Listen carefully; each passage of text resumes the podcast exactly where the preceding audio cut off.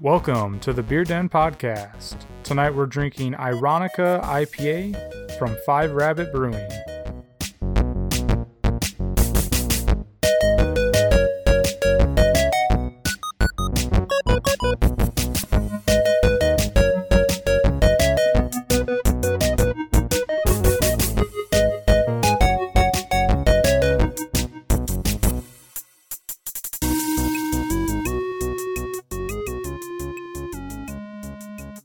Hey, everybody, welcome back to another episode of the Beer Den Podcast. My name is Ethan Hoopy.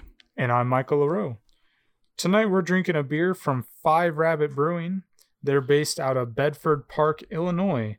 They are actually the first US based Latin America inspired brewery. They like to brew their beers with what they call uh, pican. And I don't know if that's pronounced correctly, but what it is is a Mayan term for free spirit. So they like to put that little free spirit in each thing that they bottle and brew.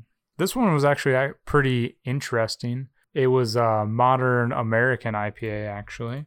We have uh, a hazy, medium gold color, and aroma wise, it was very juicy, fruity, and citrusy, I felt. Yeah, the aroma was very light, which actually translated really well to the flavor of it being very sweet, uh, not nearly as bitter as some other IPAs that you would traditionally find. But I think that's really due to the American take on it. American style beers tend to have a bit more sweetness in them, a little bit more, uh, a little bit smoother of an experience. Yeah, I agree. Definitely the American versions of anything tend to be just a little bit sweeter, which I'm kind of okay with because Yeah. I don't like my beers like overly sweet, but I think having kind of that malty backbone to it is Is good. nice. Yeah. mouthfeel. This one was actually pretty smooth. It wasn't there was nothing like really aggressive or super bitter about it. Uh, with other IPAs, you kind of can get that. There was a slight uh, drying to this. I felt. Yeah, nothing too extreme, but it was present. hmm And then the carbonation was actually uh, pretty good in there. It did pour with a really nice head. It dissipated quickly with very little uh, lacing, but the initial pour was very nice. Yeah, it's really good. Uh, flavor wise, you had the the slight malt to it that was in pretty good balance with the hops. Traditional IPA citrus uh, hoppiness there. Yeah, I think the best description for this is well balanced. hmm We base everything on three criteria here on the podcast. We have quality out of 50 points, value out of 25, and design out of 25. I ended up scoring this at a 36, uh, almost right there in the middle. I thought it did have a really nice flavor and again, not super sweet, pretty well balanced with the hops. Uh, with it being an IPA, that's that's kind of nice, and that's how I prefer my IPAs. I guess I'm more on the American side of it, with it being a little sweeter.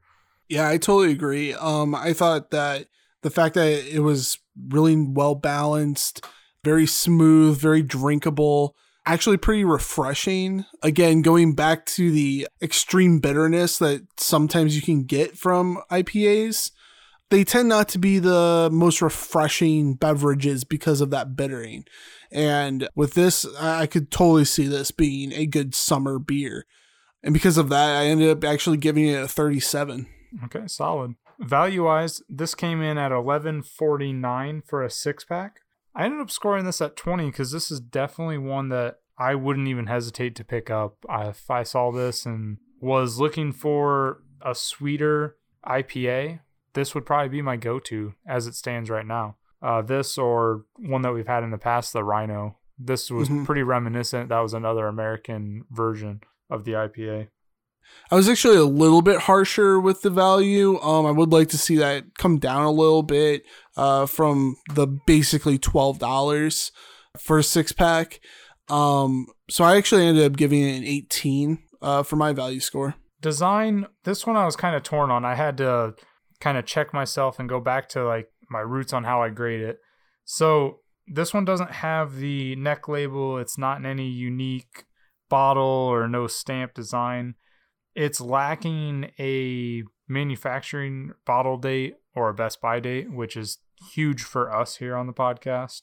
Um, it does have actually a pretty cool bottle cap. It has like a Aztec rabbit on it. The alcohol content is clearly present. Uh, they even put it out to two decimal places. Usually, beer companies don't, but probably because this is six point six six percent.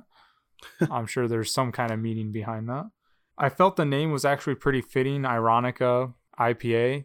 You would expect it to be super hoppy, but since it's that Americanized version, it's a little bit more malty, which is a little bit ironic when it comes to an IPA. So Yeah. I felt that was extremely fitting. And with them being a Latin American company that brews here in the US, they kind of pay homage to their roots and they have kind of the sugar skull designs on the bottle.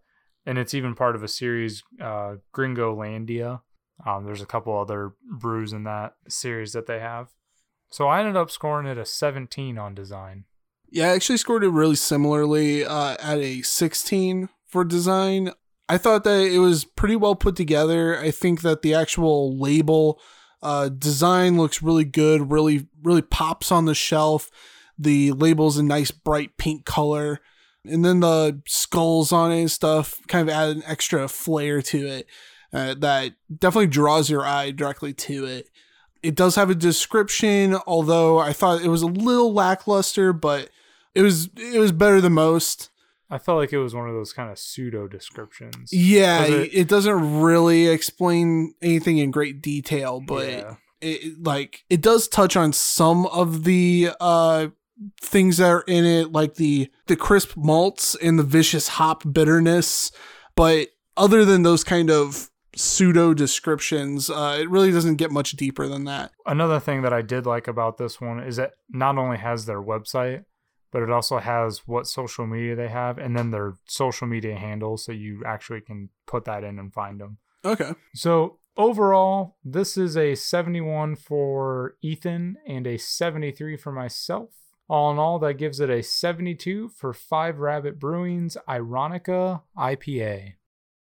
Hey, everybody. Thank you for listening to another Beer Den review. Don't forget to follow us on social media, links down in the description. Subscribe, like, and share. And if there are any beers you would like us to try out, leave them in the comments below. We'll see you on the next episode of the Beer Den Podcast.